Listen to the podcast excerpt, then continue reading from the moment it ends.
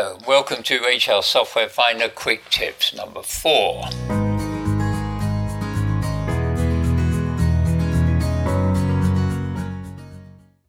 Uh, in Quick Tips number three, we talked about operational reporting. And here in the second part of our Quick Tips on reports, we're going to be looking at compliance and other ways of checking that we're doing the right thing.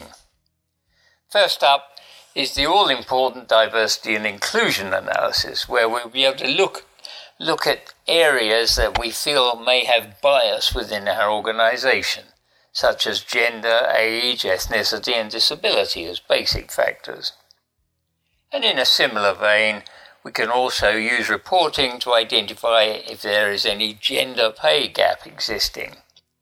And actually, using the same reporting structure, we can work for the other DNI segments as well, such as ethnicity and disability, to identify if we actually have a pay gap that exists there within our organization. Uh, additionally, we can now report on compliance with minimum pay legislation if it applies in our area.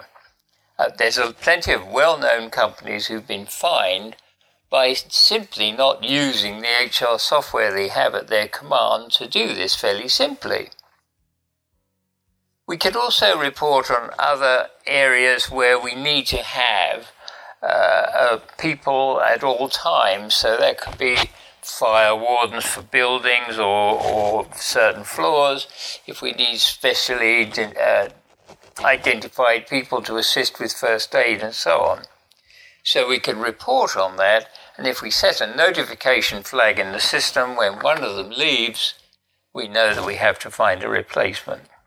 And finally, there's the audit report, which will uh, tell us uh, who has done what on the system and at what time, which is always very useful for identifying where certain errors may arise.